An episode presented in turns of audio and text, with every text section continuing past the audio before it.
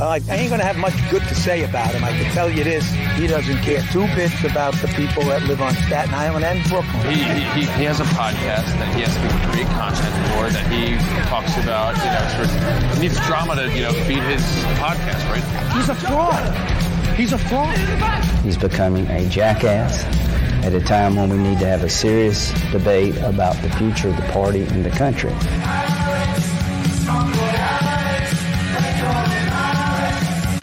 And welcome to the Alexis Pereira program. I am your host, Alexis Pereira. With me, as always, the Marjorie Taylor Greene to my Donald Trump, Alex Estrada. Alex, how are you, buddy? Die, Alexis.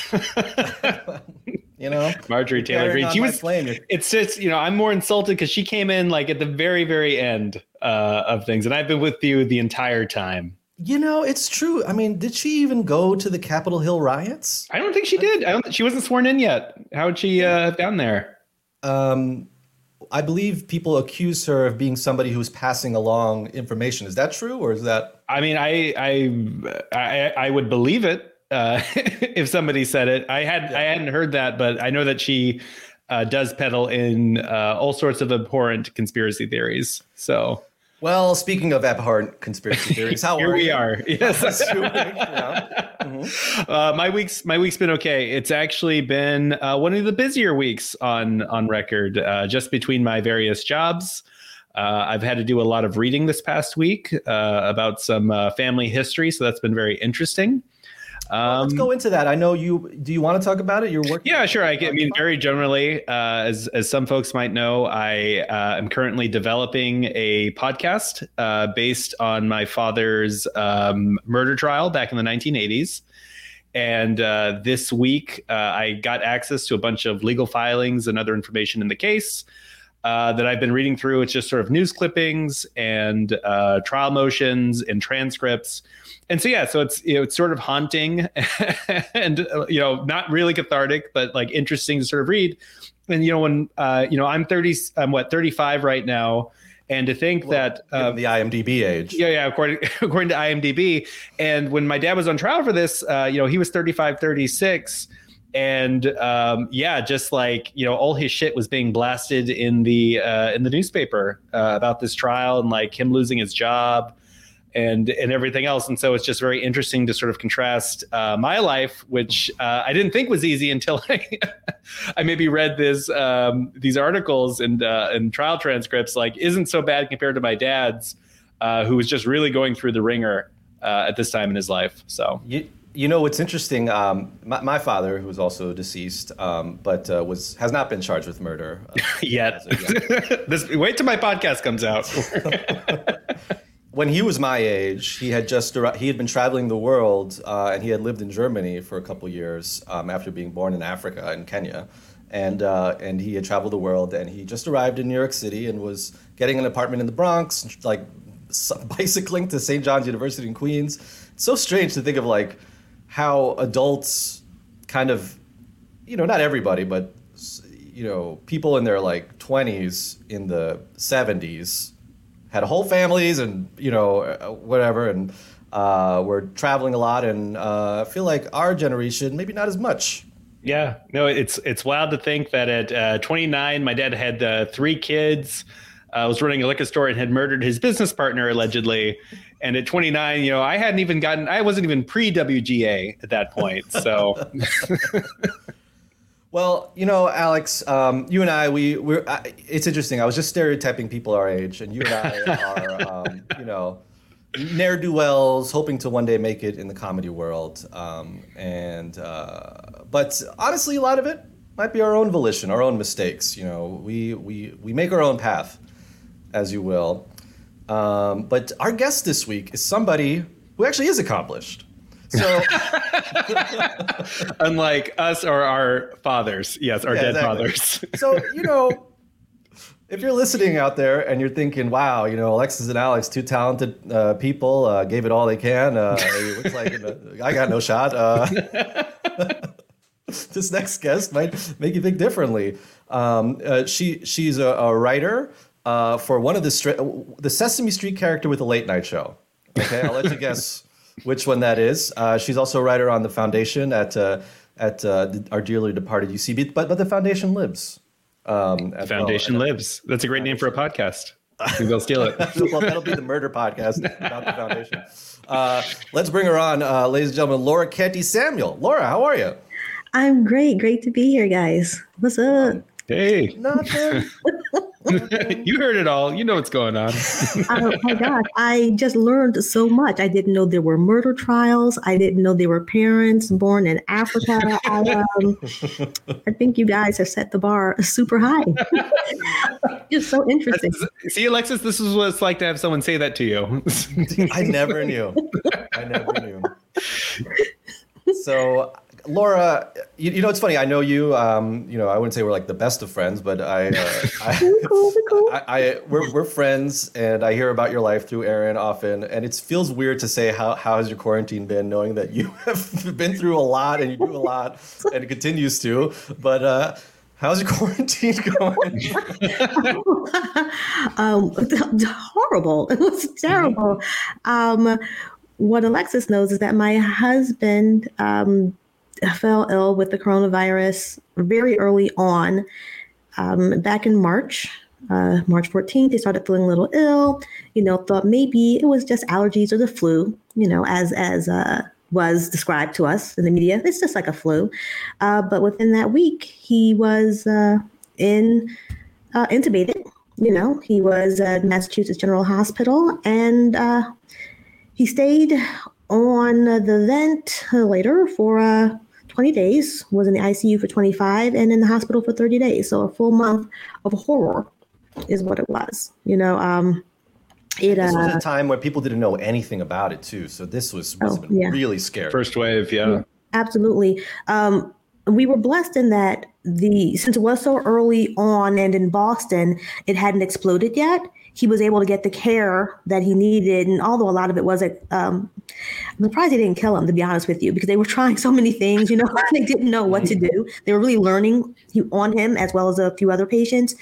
But um, like here in Brooklyn, where I'm from, where I am right now, um, it the disease did explode, and there wasn't enough um, help in the hospitals. Uh, no one knew what to do, and they were short staffed. So um, a lot of people who, unfortunately, who are not with us, uh, friends of mine who passed, um, they just didn't, I think, didn't have the level of care, and not because the um, staff wasn't competent. It's just that there weren't enough hands to handle the severity of uh, the situation. You know, it's interesting. My cousin is a specialist in Miami, I think the Miami-Dade uh, area, and uh, you know he works in a hospital, and he he tells he, he he's like a physical like he loves um loves to work out and he loves to you know be in shape and like that's like a big important thing to him and as you obviously important to me as well. Um, and uh, he says that you know he goes to work and it is like a workout for 10 to 12 hours straight and he's just sweating. He's covered in the you know the ppe and mm-hmm. he's just you know running around.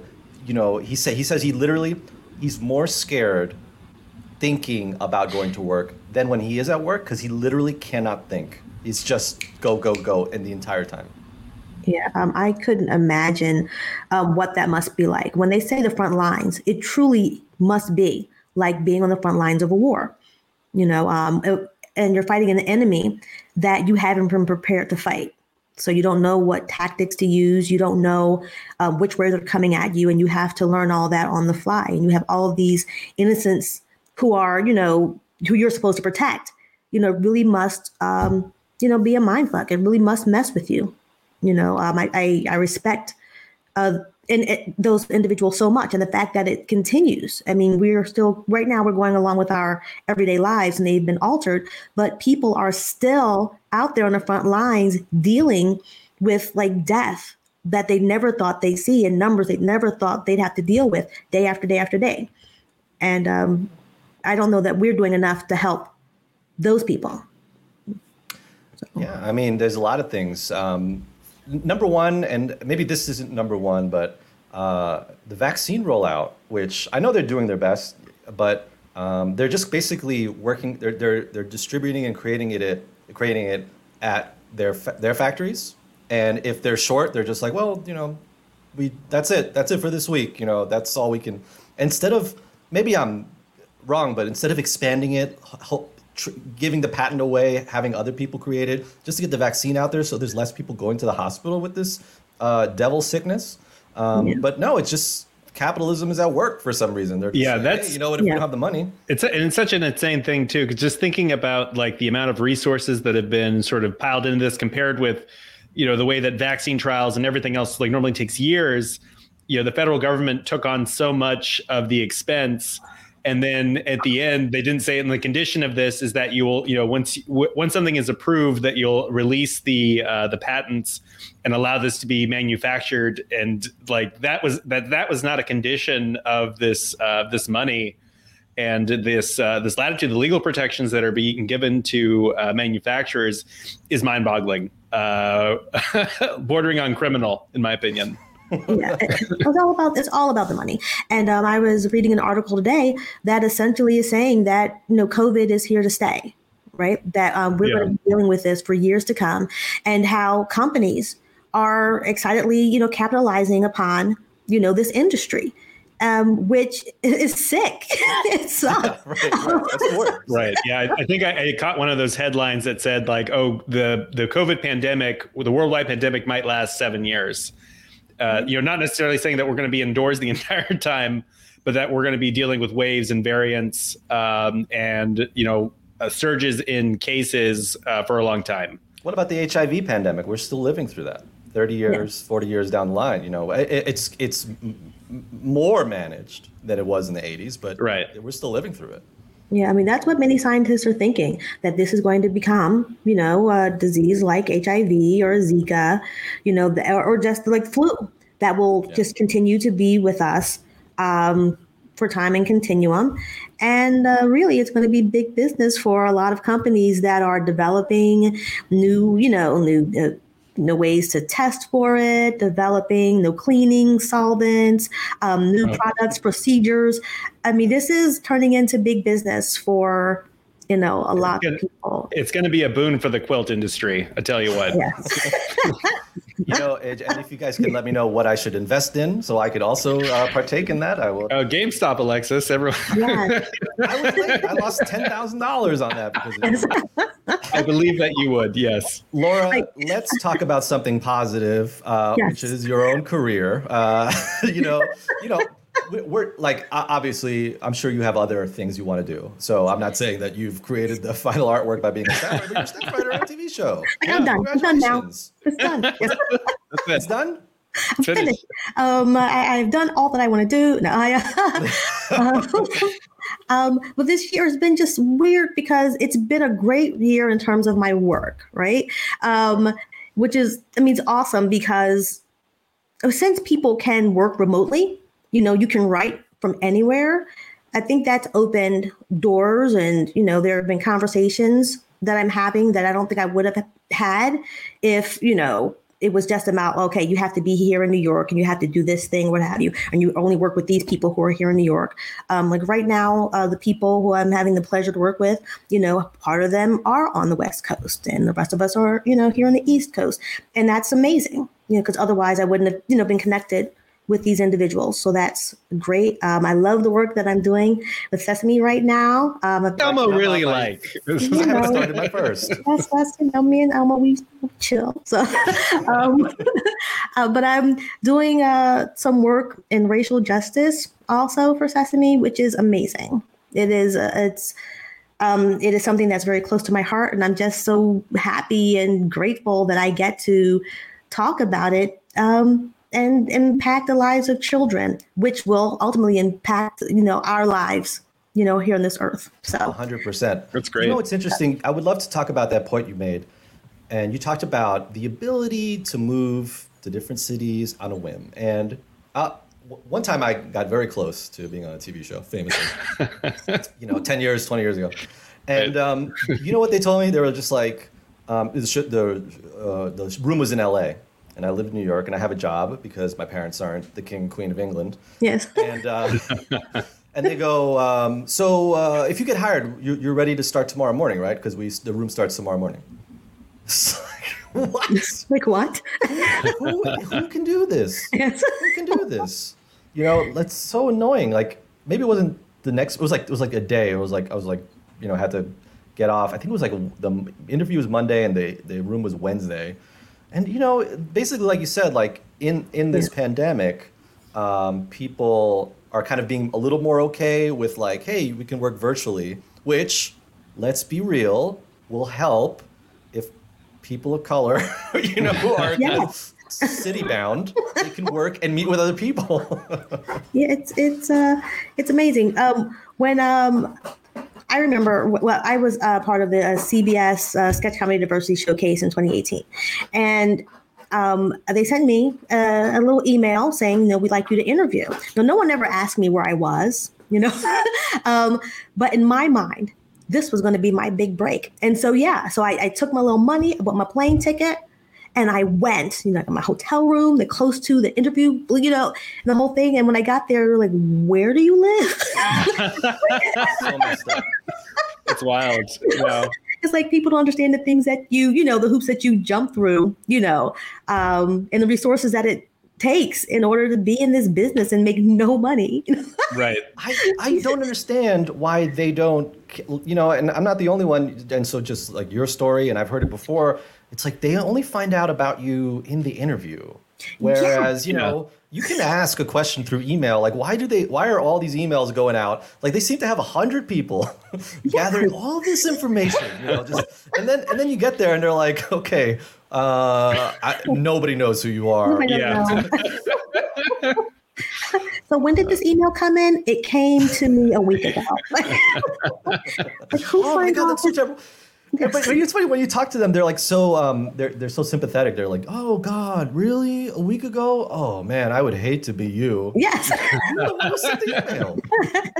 oh, and you want to do this? I flew across the country.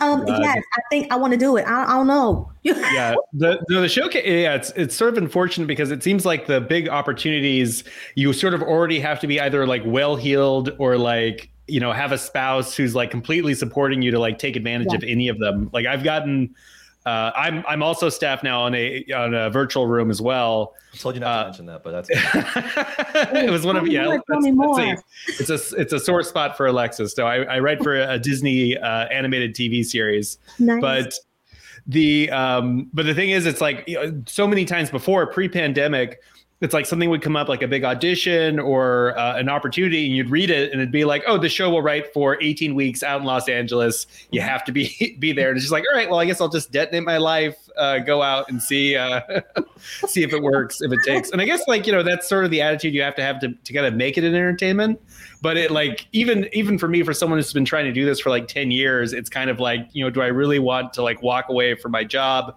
my apartment? Like all these things that i've struggled very hard to uh to like get a hold of you know for something that might not work out uh with these strangers. So yeah, yeah true. I mean it's like you have to have it, you have to have like a, a, such a belief you know in this thing, you know, that I, I, can do this thing. And it's also a certain level of like naivete, you know? Right, yes. right, right, right. right. You think you can do this thing? I, I think I can. I think I can, you know? and like I um so I started my career as a stage actress and um and I was working at theater of young audiences, steady, steady pay, doing creating, you know, with a company. And then one day I decided I was gonna do comedy you know, I was going to be a stand up comic and I was going to make it, you know. so it was mm-hmm. like that. That was me stepping my fingers. So I asked my husband, you know, who has been very supportive, and I said, you know, I really want to do this other thing. No, he didn't know the world of comedy either. Okay. Mm-hmm. So when I said I'm going to leave and do comedy, you know, and it seemed that I was getting good at it, he said, sure. No, you know what? I'm supportive. If you need to leave your job, leave your job. But he had never seen one of my paychecks, you know? and he said, and one day he saw the paycheck. He said, wait a minute, you left that job? so you're going out at 12 o'clock at night you know, to tell jokes to people who hate you, and you left right. that job for free. um, naivete is the right word for it, especially when you know, I'm not, I'm not, I, whatever. Like, I think some people would consider me accomplished, and some people would, you know, whatever. But like, I, I do feel like, you know, just to say personally, I was the stuff that I accomplished. When I look back at my mindset, I'm just like, why did you even try? That is crazy. you know, just the shit that I did. I'm like, I'm like you know, like I did a series for like IFC or whatever, and I look back and I'm just like, I sat in that room with that woman, and you know, it was like I had to pitch her a series, and I literally was just like, honestly, I just give me some money and I'll make something funny. Like we don't really need to do this whole thing. and she was like, okay. And now, you know, eight years later, I'm just like, what? what is wrong with me? Single boy. Uh, so yeah, you need that belief in yourself, that naivete. But you know what's interesting though is once you kind of get older and more mature, and that naivete kind of goes away, your writing does kind of get better because you kind of are more well-rounded as a person. I don't know if you guys have noticed that. no, my writing is still terrible. Uh, yeah, I'm like, I don't know what you're talking about. I'm passing with C's. Yes, uh, that's I still get up at night and cry. You know. okay. Yeah. The two I don't know which word to use in this sentence. And people don't know oh. that about writers. We like we wake up at like 5 a.m. with ideas, fall back to sleep. We're up again at like seven, and we're writing these ideas by 10. They are horrible. You realize it's trash. well, you know, yeah. then I'm still a psycho because I love everything I write. Okay. oh, Alexis, Alexis. Mm-hmm. Um, no, but that's true though. It, you do need to have like a self, self. You, you need to self edit. You need to kind of, you know, self, whatever. Like all that stuff is super important to becoming a good writer. And uh, it's true though. If you need to like look at, I do notice that when people are like, when people love everything they write, I'm just like, I'm like, this is trash. you need something to like tell you no. Uh, all right. Well, so so Laura, um, w- before we get into the news, and this is a news show, um, and this is this is a lovely conversation, uh, by the way. Uh, uh we we are trying to make this monologue, this monologue, this podcast, a talk show, and I just gave away the the game there, because the most important part of a talk show is after you bring the guest out, after you chat for twenty minutes. then the host does a monologue, just like every talk show. Okay. And uh, and I'd love to do my monologue for you guys uh, for this week, if that's all right. Would you guys like to hear my monologue this week? Love to hear your monologue. All right. I know go. I have no choice in the matter, so let's hear it. you know, it's funny. I usually make every now and then I make my screen bigger and everybody else is like, but actually, I, you know, whatever. You guys may comment and and say whatever as I try to do this monologue. So uh, please uh, enjoy yourselves. um, this week's monologue. Gun over. You know, let me start that again oh, because oh, I completely mispronounced the second this word. This is just, like, Laura. This is the way they do it on the show, right? Those fumbles is the, the most important. The you know the the anchor of the show. and then ask them start over while broadcasting no, we live. We can't edit this because it's broadcast live, so that's fine. Here we go. Uh, the uh, monologue. Gun owners often say an armed society is a polite society. I always say if that were true, John Wick movies would be pretty boring. Just a bunch of Russian guys with a gun on their hip talking about emotional boundaries. Last week, a Pennsylvania couple was murdered after an argument with their neighbor across the street, who became incensed when the snow they were shoveling out their driveway landed in his. Now, ignoring my belief that snow shoveling is weird and we should be using laser heaters, I have to again ask how did having a psycho gun owner in your neighborhood make you feel safer? That's like saying that guy is growing the gigantic man eating plants in his lawn. Great neighbor, he really encourages pollinators. when I was growing up in Jamaica, Queens, we only had one gun owner on our block, an Army veteran, who kindly took his family hostage and had a standoff with police. Thankfully, the standoff was only 12 hours, partly because it was a school night. But if you don't own a gun, then how can you torment your family or neighbor? Easy. You call the cops. They have guns. I like to think of them as Uber Eats, but for killing your neighbors. People who you call to have uh, are obsessed. I'm sorry, let me stick it again.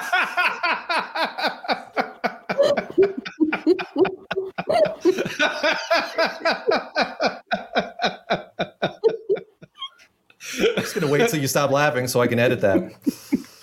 Um, in, Alabama, A man called the police on a skinny teenager who had been casing the neighborhood every day for a week. That skinny teenager, a 70 year old man, a 70 year old Indian man on a daily walk who was staying with his son and didn't speak English. The police broke his back. Hmm. And not in the cool way Bane did to Batman either. Last week, and we'll talk about this later, Officer Adam Coy was charged with murder when a neighbor called the police about a man warming up his car at midnight. The officer showed up, saw a black man holding up his phone, and murdered him. Seems to me the most dangerous people in your life are not strangers, but just other people in your neighborhood who own the homes. Now I'll open it up to the panel. uh, would you feel safe with gun owners in your neighborhood? Laura, we'll start with you. um, you know, I do not like the idea of gun owners in my neighborhood. Um, like I grew up in uh, Southwest Philadelphia, and I kind of feel like I lived in a neighborhood where everyone did have a gun, mm-hmm. uh, like unregistered though. You know, I just kind of feel like that's the safe one. I'm not sure, you know, but that's what I think. And I moved to Brooklyn. I lived in a neighborhood where there was a lot of like pop, pop, pop, pop, you know, mm, all the yeah. time. I did not feel safe, but it, you know, growing up with these things around me, I just kind of said, I guess this is what life is. I don't know. But um, no, I do not prefer to have uh, gun owners in my neighborhood, uh, especially ones who decide they need to have like, you know, like semi automatic weapons that's that doesn't give me a sense of security. Yeah, yeah, and and um, well, Alex, you're from California. Where you're from, like a red part of California, right? Is that sort of? of yeah, I'm from the uh, Central Valley, so we're about uh, two hours away from the coast. And yeah, and you know, I sort of the same thing. Um, you know, my dad um, had guns uh, growing up. Uh, you might. I, oh, really? we might have discussed that was actually a, a point of contention. Um, and it's just, it's also just funny too because that actually does come up in the in the trial transcripts. Like apparently they were out on the Delta just like firing their guns into the water for fun, uh, and that was the thing you did when you were in your uh, twenties, uh, I guess, and had um, had a business. But um, the uh, yeah, I mean, like I, I personally uh, would never own a gun. Uh, members of my family do in other parts of the country, not in New York City. Um, and but I'm you know, I, I would never own a gun, and if I could, I would never have neighbors. I think maybe that's the thing. Like, you know, forget the Second Amendment. Let's get a like, you know, number twenty-seven. You know, no, yeah, no neighbors. Your neighbors can't quarter near you. Um, I yeah, that's the funny part too. It's um, it, it is it is the neighbors. Um, yeah, and and gun or no gun. Um, you know, I don't know if it like living in an apartment. It's kind of comes and goes. Every now and then, you might have like a neighbor who is against your wall and is like noisy or whatever. But I often find that you know my friends who, for example, grew up in Long Island and had houses that they're just kind of like, oh yeah, we all had we there was like neighbors who were like, don't park in front of my house, don't don't you know uh, mow your lawn. Like there was like an obsession. Like there's basically everybody who lived in the neighborhood. There's like a battle for mayor of the block, and, and they're just kind of like, you know, again, it's like gun or no gun. They're just like there's like a, arguments about the stupidest shit, but then but then when you mix guns into the argument, then it just you know it becomes it gets bad. dangerous. Yeah. yeah. I mean, when you look at it, I mean, in cities and other areas as well. I mean, technically, we do all have guns because we have the police, and mm-hmm. people often weaponize the police. You know, they call the police because they know the police, they have the guns. And so they know that this police officer is going to show up and be a threat, you know, and possibly pull out that weapon. Now, why people consistently call the police for things like someone warming up their car, you know, knowing that at the other end of that conversation, there could actually be, you know, deadly force used if things go wrong. I don't know why people do that, but they do. And that's a version of having your own gun. Right. It's a threat of violence, an implicit yeah. threat of violence. Yeah. I mean, it, what's interesting too, like thinking about it, uh, once again, like I said, I'm going through these transcripts, and I also happen to catch a lot of. Uh, my dad frequently would show up at uh, city council meetings, uh, especially towards the end of his life. And an issue that kept coming up is somebody kept uh, towing his cars. You know, because my dad had a couple of cars out uh, out in front, and the thing is, there were ordinances that were designed to tow them in, in the event that they were an abandoned vehicle. But what happened was, over one particular summer, uh, my dad was just like targeted constantly. Like he kept getting phone calls, and it was our neighbors who were calling in these complaints. And they, you know, they knew that my dad drove the cars and whatever, but it was still the thing where like he would wake up and they were like towing his car, uh, or like or like ticketing it or whatever it was. And he basically went to the city council and said like, hey. You know, you're using. You know, there are problems in the city, and you're using um, this uh, your, your your parking agency and manpower uh, to uh, to target me um, for you know for having these these cars. You know, my dad was a you know like I said had clearly had uh, interactions with police before, um, but you know like it, but it was an example of him of of sort of like that. You know, this really a, a dispute over you know beautification. You know, like you know, is your lawn green enough? You know, are you do you have like a sign or something or a lawn ornament that I find obnoxious? Uh, I'm going to bring in the power of the state to uh, to regulate this thing because, like, you know, I don't want this uh, Mexican guy to have his cars uh, out in front of his house because I don't think they look nice. And, And the- uh, were they broken? Like, so this is actually kind of I did I totally forgot about this. This happened to me. Uh, my neighbor put a car with no wheels, uh, like a broken windshield, whatever, at the front on the front of his house. Like not even in his driveway. He just kept it there. And uh, like my dad complained about it like endlessly. And then one day a tow truck showed up, and to to take it, and my neighbor went out to argue with him. And literally every single one of my neighbors came out to stare. And it was kind of like that moment where like the neighbor was like, "Which one of you did this?" You know? oh, God. One on you. How bad was your dad's car? I mean, the thing is, so this happened. The thing this happened to vehicles that like worked and operated and stuff. The thing is, Oh, at the that's so stupid. yeah, at the at the end of it is like you know, my dad. He to make a point, he actually drove the car that got ticketed and towed to the city council meeting and told all the city council members to go outside and look at it. He said, like, look, it's a big car. It's a Lincoln Continental from 1976. It gets 14 miles to the gallon, and I only drive it on weddings and funerals. It it works. It runs. um, but yeah, but you know, like, it, but even in the other appearances too, he was just talking about like all these measures and these sort of like you know quality of life uh, crimes and stuff uh, or ordinances are basically just made to punish uh, poor people, uh, people who don't have resources. Um, and so yeah, and that's how I found out my family was poor and had no resources. But I love the fact that your dad had like a special event car. yeah, yeah. Like, you know, we, had, we have like eight of them. They stopped being uh, special cars. Weddings and funerals. weddings and funerals. One for weddings and funerals. Uh, one for picking my son up uh, and embarrassing him at uh, at school. exactly. I remember my um we uh, when I grew up in Philadelphia, we lived in a row house, so there was no you know front lawn and so on like that.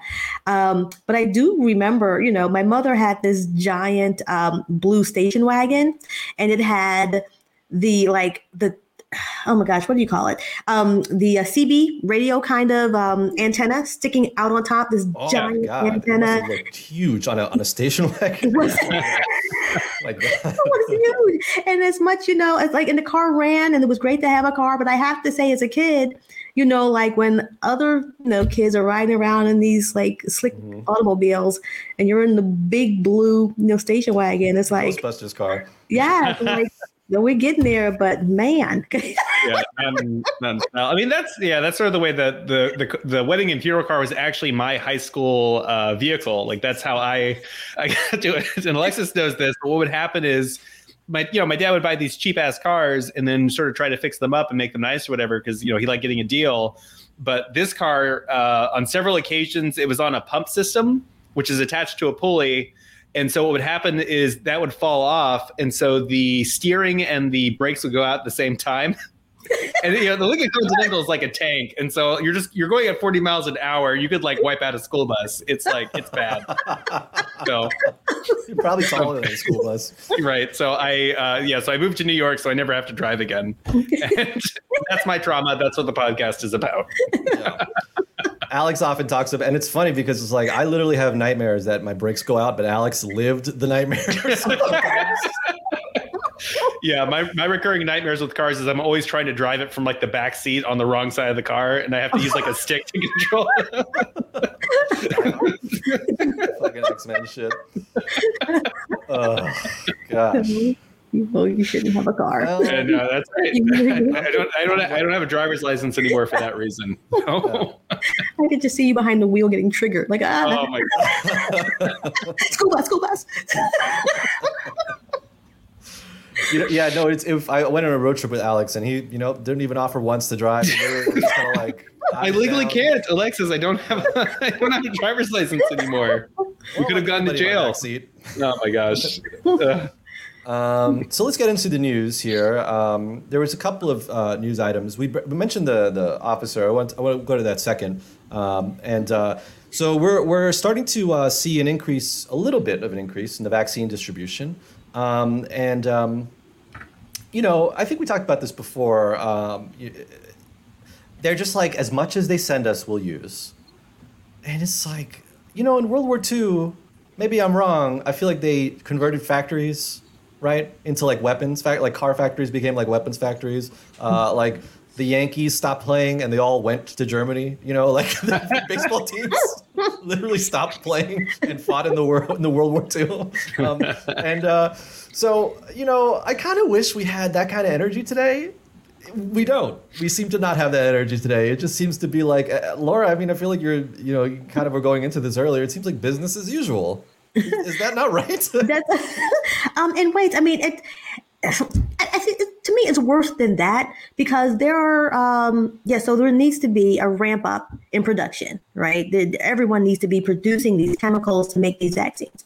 Um, and there needs to be some sharing of information so that we can protect people instead of hoarding you know the science. You know come on now. You know let's, let's do this. Um, but also um, just the way in which once the vaccine is made and how it's being doled out because the vaccine is going to places where people are getting more than they need. It's not getting to people who actually need it. There's one case, and I wish I could remember the name of the university, but it's a um, it's a conservative liberal arts college, and they got like double the amount that they were supposed to get, you know, from the order. Their C, their uh, like chief executive or whatever was put in a position where he could order the vaccine, you know, to be uh, given out at this college. But mind you, this college was a college where they didn't follow any like type of mask mandates. They didn't believe, you know, in dealing with the virus whatsoever. They wanted to have classes, um, you know, all these things. Um, they're like writing, like students who go to the college were writing, you know, essays and newspapers about how, you know, this is not real and fake and so on. That's their However- it's like, why is the virus not fake? they were they were a skeptical college. Yes. They were a skeptical college. You know, like, this is a college that gets like you know like the vaccine before other people, and not only that, twice the amount. That's crazy. If there's just something wrong with that. Meanwhile, you have you know people who really want it and need it who can't get it. You know, it just you know it just it it is infuriating to me if you couldn't tell by the sound of my voice. It's just makes me so angry. Um, and yeah, they need to, you know, like now they're um, going to roll it out. Uh, various states are like, using these large central locations. Um, which on one hand sounds great, but on the other hand, if you have poor people who don't have cars, you know, and there is not a, a, a good infrastructure with transportation, how do we get these people to these sites? And if they're already, you know, distrustful of the system, why would you like take them out of their environment to put them in this other weird place, you know, where all this weird science is happening, you know, with people with it just seems like otherworldly. Like let it be at like the local pharmacy, like where everybody knows doctor. everybody, you know, Yeah. you know, where I go to like, pick up my like small bottle of Tylenol, you know, you know, let let that happen.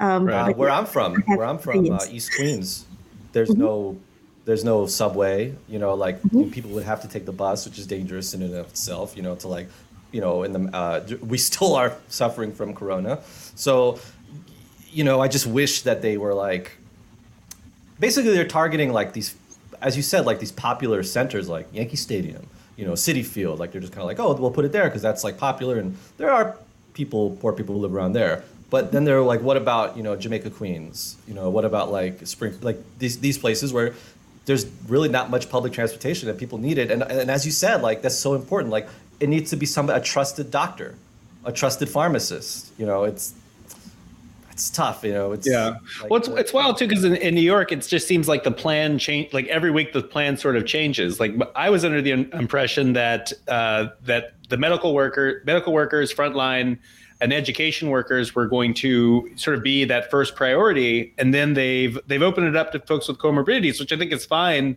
But at the same time, like there's there's not a uniform way in which to arrange to get a vaccine uh, in terms of the questions of uh, of proof of membership and one of these priority things like there you know there's no uh, uniform indication of, of how that goes about and so like people i remember for the first wave of uh, education workers that got it there wasn't even an official link to get an appointment like somebody um, you know had no somebody had a, a link on twitter to uh, whatever organization was sort of um, distributing the vaccines. And that's how the information was disseminated. It didn't come from the UFT, it didn't come from the state, it didn't come from the city. Uh, and that sort of seems to be kind of the case. Like I've seen people who who've gotten their vaccines on Facebook because they know somebody who like works for like a, a community outreach group or something who has like an individual hookup.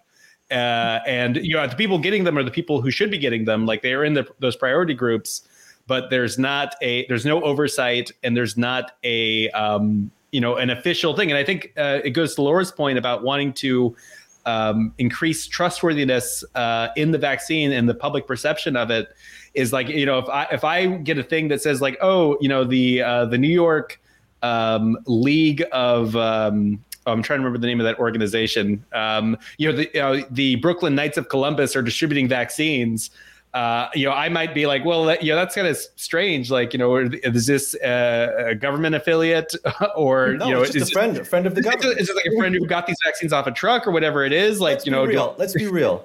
The, more motherfuckers have access to the SNL packet than to the vaccine. Okay, like that's the shit that's going on, and that's that's that's what annoys me. You know, Yeah. uh, like we had a year, and look, I don't work for the government. You know, you don't, you guys, you two don't work for the government. Like, it's not our jobs to like think of like ways to like. Um, uh, get a hold of who lives where and where where people are, who has the comorbidities. We had a year, and it's like all did, did all you do was like try to hook up your Zoom and like have Zoom meetings, and then you know not do anything. Like you had a year of us stuck inside. Like I feel like you, in that year you should have thought about in the likely event that we had a vaccine, how would this go? And instead, you know, people are running out. My uncle went to his uh, appointment last Friday, and they were they were like, we ran out. You know, so uh, thank like uh, you know he actually and he actually had corona um, uh, in March. He was like out for like a week, like he was just you know scary, blah blah. blah like, but he's you know he's fine. But again, it's just like he's he's 68 or whatever, showing up to an appointment where they're like, "Oh, sorry, we're out." But like, do you want a test? Do you want? To, They're like trying to offer him other stuff. no, I, I could jab a, a swab in your nose, you know, if you'd like, uh, as a compromise. You know, we got a PCR here Oh, okay, for you. know, all right. Well, yeah, yeah, exactly. And- But but but I was thinking though, he's a 68 year old man, um, and uh, he has, he's got the antibodies. But um, had you know, you would think they would be more careful to have people with these comorbidities go all the way out to a, a center for the vaccine and then tell them they're out. Right. Just me, just me. And meanwhile, I, I know I've said this all the time. If you owe the government a dollar, a dollar, they will find you. It doesn't matter. They'll find you in the Cayman Islands. They'll find you in you know fucking Vietnam. They'll go and find you. Okay. But if you got to vote. Or if you gotta like uh, get the vaccine now, that used to be just vote. Now it's the vaccine. if you gotta get the vote or vaccine, any V, any V word, they they're who?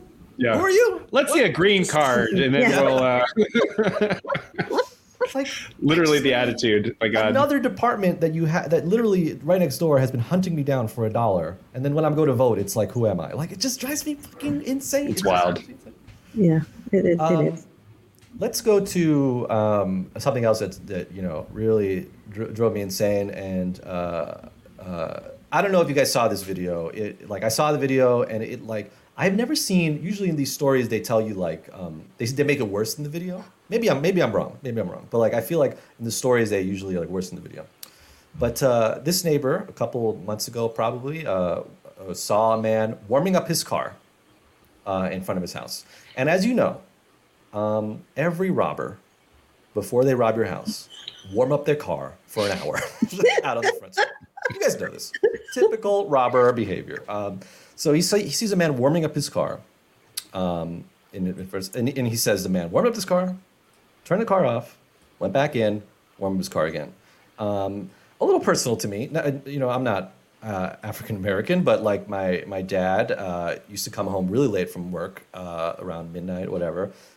Weird of him to do this, but he would sit in his car listen to the radio in the front, whatever. Then he, he, he again, my dad is weird, but that's something he did. I have to imagine this man probably doing the same, right? Just as simple, also very legal, extremely legal to do that. Okay, uh, so he calls the police.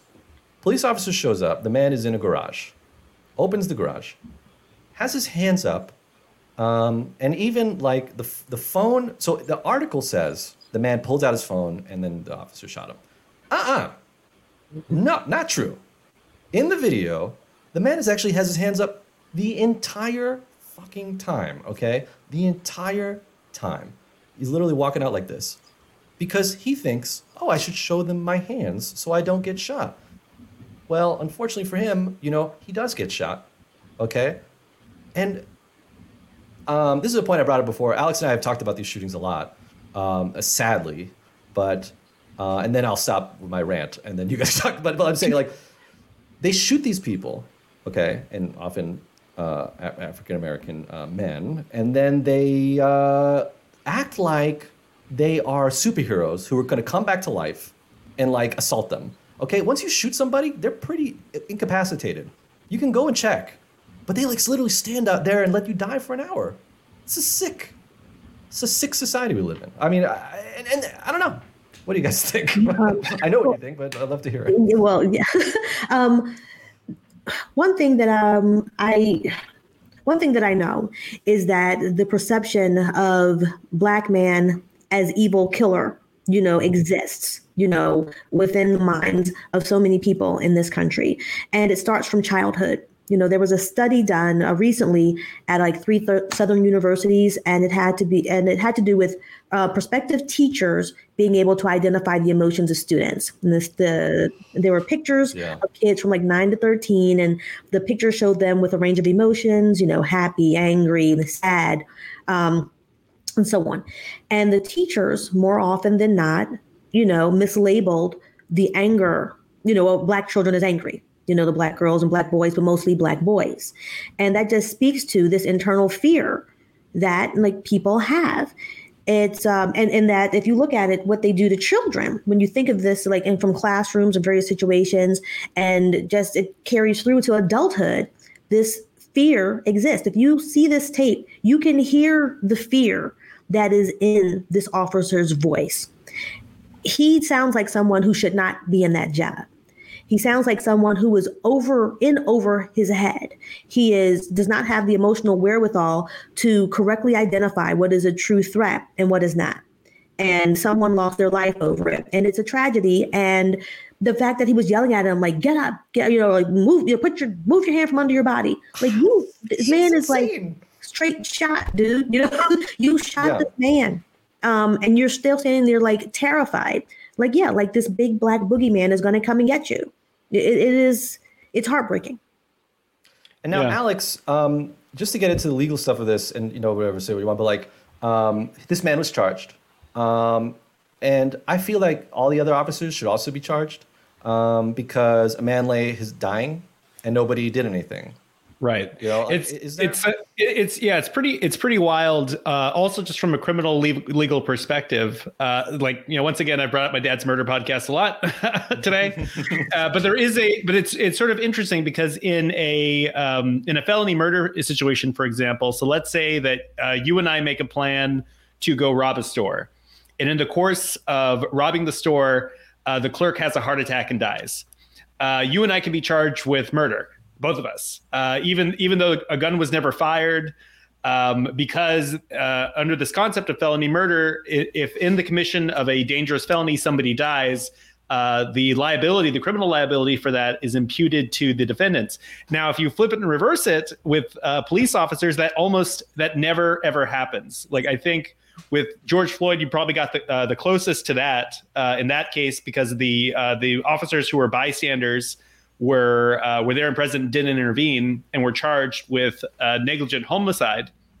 But in in this case, yeah, like you you would never see a case where when an officer acted with clearly unreasonable force uh, to terminate to murder another man, and they were present, like they're not going to. You'd never would get a case where they'd impute that same liability uh, to the other officers. And of course, like there are various reasons for that. You know, there's a long history uh, of the system sort of taking steps to sort of safeguard its um, its operatives uh, from liability, criminal and civil. Uh, but yeah, but it's like it's a strange. Um, I guess you would call it, uh, I wouldn't call it ironic necessarily, but this uh, sort of double standard where uh, for any, anything terrible that happens, um, if you're accused of a crime, is absolutely your fault and can be imputed to you. Uh, but if you're a peace officer, uh, you know, they give you a medal and uh, everyone there gets overtime. yeah, it's horrible. Yeah. What about um, the, the legalities surrounding uh, the officers in this case their body cams not being on because the only reason we caught the clip uh, that snippet of the video is because um, at some after the murder happened the officer turned on his body camera it was off prior to that so both of them the, the two officers arrived who, the two officers who arrived on the scene so it's crazy to me like why did you turn your camera on now Right. Do you yeah. not like, you know, um, so now it's on? And also, you messed yourself up because if the camera never came on, we all know that this would not have been um, discussed and the action would not have happened as quickly to remove this officer. Just would right. not have. He probably, he probably wouldn't have been charged if it wasn't for the video. I mean, it, yeah, the and typically in cases like that too, in any situation where a um, you know a suspect or somebody is in control of uh, documents or evidence uh, and has sole control, and then those go missing, there's usually a, a, presumption that comes in that says, like, hey, you can presume that this person did it and that they hit or destroyed this evidence uh, to conceal their crime. And once again, that, that's in, admissible in court. Like you can say that. in Yeah, court, yeah. Like, like, it, like um, it's coming up in, in our case now. Like there's a, a big argument about like um, you know these documents with missing, and there was a fire, and so they were trying to sort of argue that like, well, there was a fire uh, no one was ever charged for it, but like maybe we should be able to argue. They weren't able to get it in in my dad's case, but in um, in a lot of cases, yeah, it's uh, generally called a, spolia- a spoliation of uh, evidence. And the idea being that if uh, somebody destroys evidence um, that was in their possession or like loses it somehow, and the evidence um, like would have or like like was likely to like uh, either indicate some sort of negligence or liability on someone's part, uh, then you get uh, an instruction to the jury that basically says like hey you can assume that if they destroyed this evidence it's likely because the evidence would have shown that they uh, had engaged in this accused activity and once again with uh, with police officers like we like there is no uh, there's no liability presumption in that i'm sure there are administrative uh, administrative disciplinary procedures and stuff. Like if you you know don't have your body camera on or something like you know it's probably a violation of some workplace code but it's it's not the kind of thing that states uh, or municipalities have used to sort of uh, you know to doubt officers or to come into play in criminal trials. And so it, prob- it probably should yeah. Laura's question basically, you know, not turning on your body cam, it's like the same as wearing the wrong shoes. Right, exactly. Yeah, it's, like it's against it's regulations, but it's not going it's not in itself a fireable event. And it, it, it probably should be because the thing is if you if you're going out and this thing's not on, like hey, you don't get to go out. Uh, you know, it's not like you know in football if someone shows up doesn't you know goes on without a helmet, we don't say like all right, well, let's let him uh, let's let him go. Like no, you you watch how they stop the game and mm-hmm. uh, that guy gets the fuck off the field. It's the same way with the officers. If you don't go in with uh, all the tools, including the thing that's there to make sure that you're not uh, murdering innocent people, get the fuck off the field. Uh, you know, it, it's crazy. Like, uh, yeah, the the body cam, and again, I just want to say again, the stories I had read about it because when it first happened, I did read about it like that day or whatever. And again, what they said was the garage opened opened randomly, and a, a man exited, and the cop fired. Like, I mean, look, you know, sometimes the media is liberal, sometimes the media is conservative, whatever, like, or they try to be neutral. Uh, and then you see the video, and it's not even close. Literally, not even close. The garage door is already open. You know? all right. Well, you know, this, this has been this has been such an interesting conversation. I gotta say, Laura. Like, you know, we're going. Like, I, I really, literally want to talk with you about this stuff for hours and hours. We are. We should have known um, from the monologue that it was. Uh, it was a serious Alexis episode. um, so let's you know let's move on um, uh, to uh, the stimulus bill uh, that's coming out. Um, you know, eight years eight years ago, twelve years ago, um, you know, when Obama became president they spent many months working with Republicans to try to come up with a bill together because you know we were in a recession, you know, the, you know whatever, like uh, depression almost basically. And uh, after all those months, you know, working on Obamacare, working on the, the, the stimulus bill, Republicans went no, and basically ran out the clock. You know, very smart, ran out the clock. That's all you got to do, run out the clock. And um, Biden claims he's not going to fall for the same trick again. You know, what what what do are you hopeful, Laura? how are you feeling about Biden and his uh, bill? Um, listen, I, I think that um, it's wise to use the tools that are in his toolbox uh, to get this moving and to get people the help that they need. Um, and what I will say is that I do believe, however, that there are those who may receive the stimulus checks who do not need the stimulus checks. I mean, um, that's part of this larger conversation because there are people, you know, there are some people who, for example, may not get checks um, because they don't have, you know, historically the um, the proof of employment that they might need in order to get this check that's a problem because they are doing the work, but maybe um, they just don't have the documentation that would have covered them for a certain time period. Um, and then there are people who are making X amount of dollars, like in, I don't know, Kentucky. And that, like, $50,000 in Kentucky is a lot different from $50,000 in New York City. Okay. You know, I, and so, I mean, that's a lot different. I, I, won't even talk about Kentucky. No, I'll leave you all alone, Kentucky. But I mean, like, like New York City, even versus, you know, like um, upstate New York $50,000 in the city is much different than $50,000 in upstate New York. you you can live a much different life. So to say that it's all equal, I personally think there should be a sliding scale. If they ask yeah. me, I would say sliding scale all day, you know, in regard to who gets what and how much. Is that complicated? I don't know. Is it easier just to like say, well, everybody gets under, you know, if you make under a certain amount? Um, I guess that's easier, but I think it's wasteful because there are people who don't need that money. That's all I'm saying. Yeah. no, that's a good point. I first of all, I, and I think you should consider running for mayor. First of all, uh, that was such a good answer. you were like, you were like, okay, I'm going to take this and I'm going to do this. Um, so that was pretty good, uh, impressive. Uh, please don't come on the show again and do that. but um, yeah, I. So my my thing is, I'm I'm a cash guy. Uh, let's just take the cash out there. And um, you know the the the cost of living is something that I never I don't really think about too much, but only because it's very difficult. And I think it's I think you're right um, that they should consider cost of living, and it, they they never will. they never will, um, which is sick. But um, uh, the, though the other thing though is if somebody the only people I do kind of care about is like let's say somebody who makes too much money whatever, and still is making a lot of money, gets a check or whatever. You know, let's let's just let's say. Um, we have a little organization that goes by three letters. Uh, it starts with I, ends with S, and has a little R in the middle. And they they can go in, okay, and they could get that money back from these people when it's time for tax time. You know, uh, April fifteenth. We're all aware of that day. That's yeah. fine. So, I when I do agree that it, it, you know, and and the same goes for companies getting bailouts. Who gets the who gets the bailouts? But the big companies with the you know with the, the connections, and you know that sucks too. Yeah. But you know, when it comes to people who have too much money, and like you know, I know that's the big point that Biden is just like, I don't want the people who don't need it to get it. Well, just go ahead, knock on the door of the IRS, who you know they have nine months where they don't really do shit. Okay, and just ask them to get that money back from those rich people. That's all. That's because the only reason why is I don't want people. I don't want somebody who made seventy five thousand dollars in two thousand nineteen and then got laid off and is living, you know, hand to hand to mouth uh, to not get money. That to me oh, is a, a, disaster as well.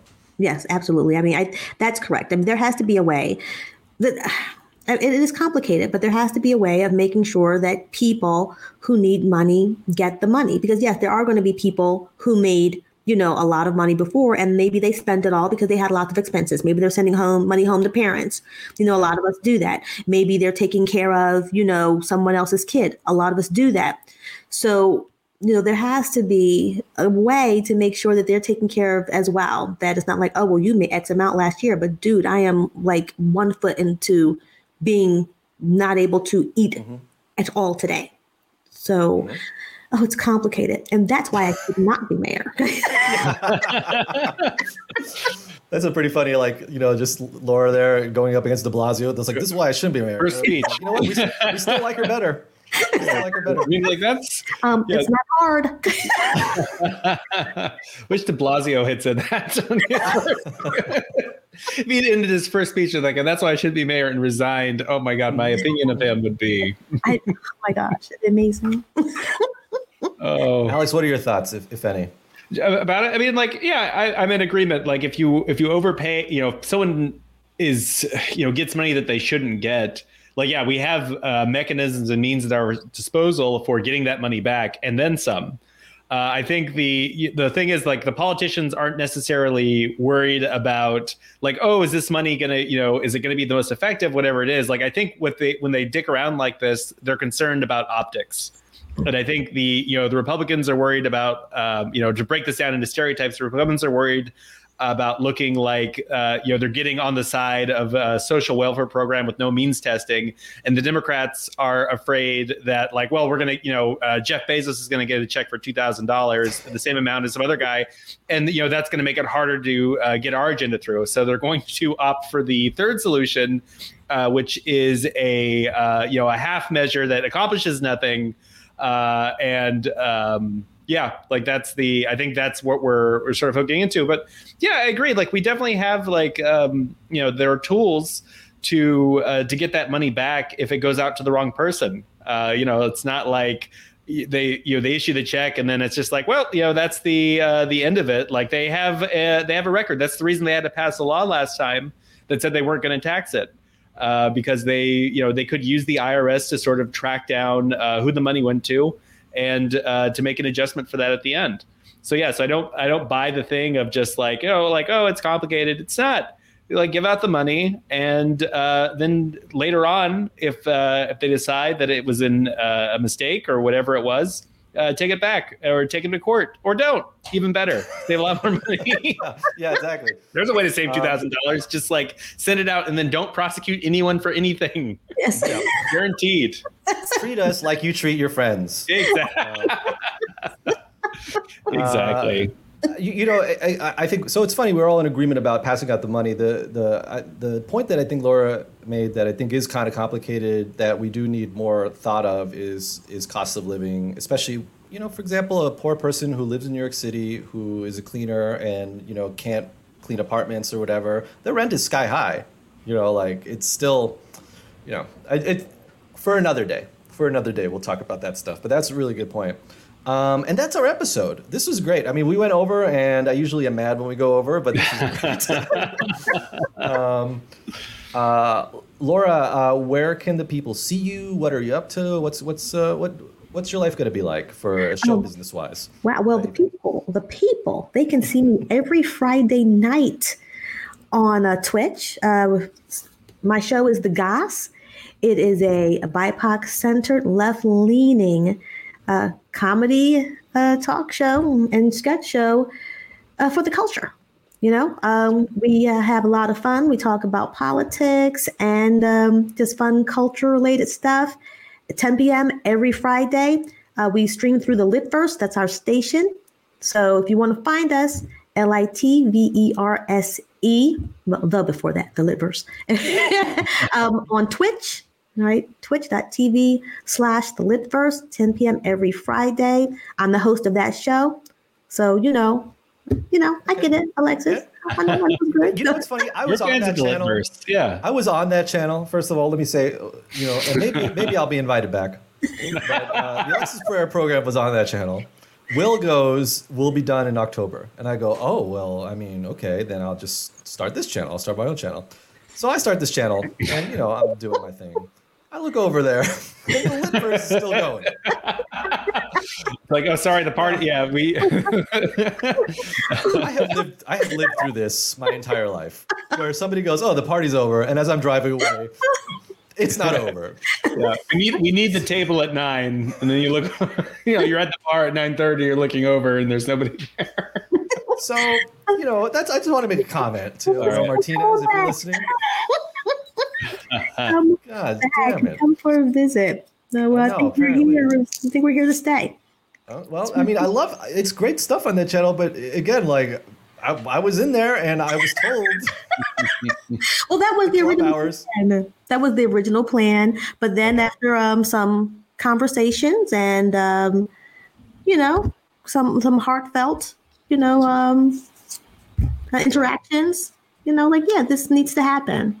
So so here we are. And and guys, I gotta tell you, I, I really enjoyed listening to Laura's thoughts. So I would definitely would suggest you go uh, do that. Uh, go listen to more of her thoughts uh, on her show. Please, Um, Yeah.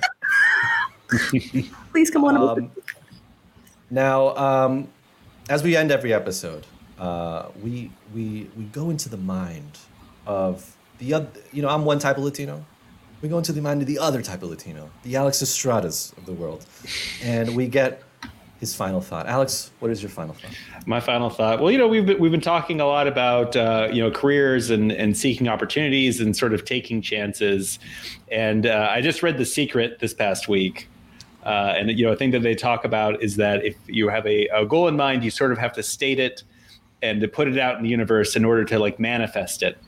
Um, and so uh, that's why I'm going to declare right now uh, that I would love, love, love to be staffed on a uh, late night show with Big Bird.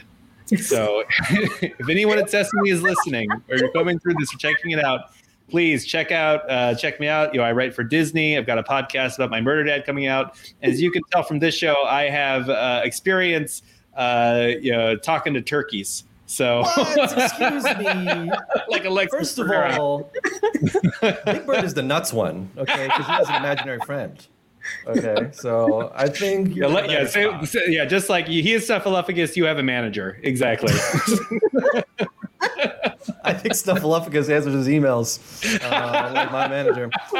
All right, thank you very much, everybody. Have a good week. Bye. Bye.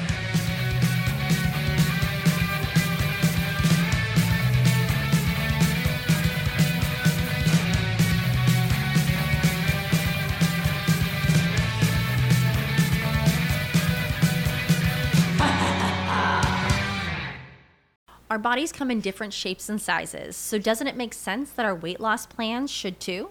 That's the beauty of Noom. They build a personal plan that factors in dietary restrictions, medical issues, and other personal needs so your plan works for you. Noom doesn't restrict or shame when you want to treat yourself. Their flexible program focuses on progress instead of perfection. You don't have to give up carbs or anything. And with their daily lessons, you can learn something new about your food choices every day.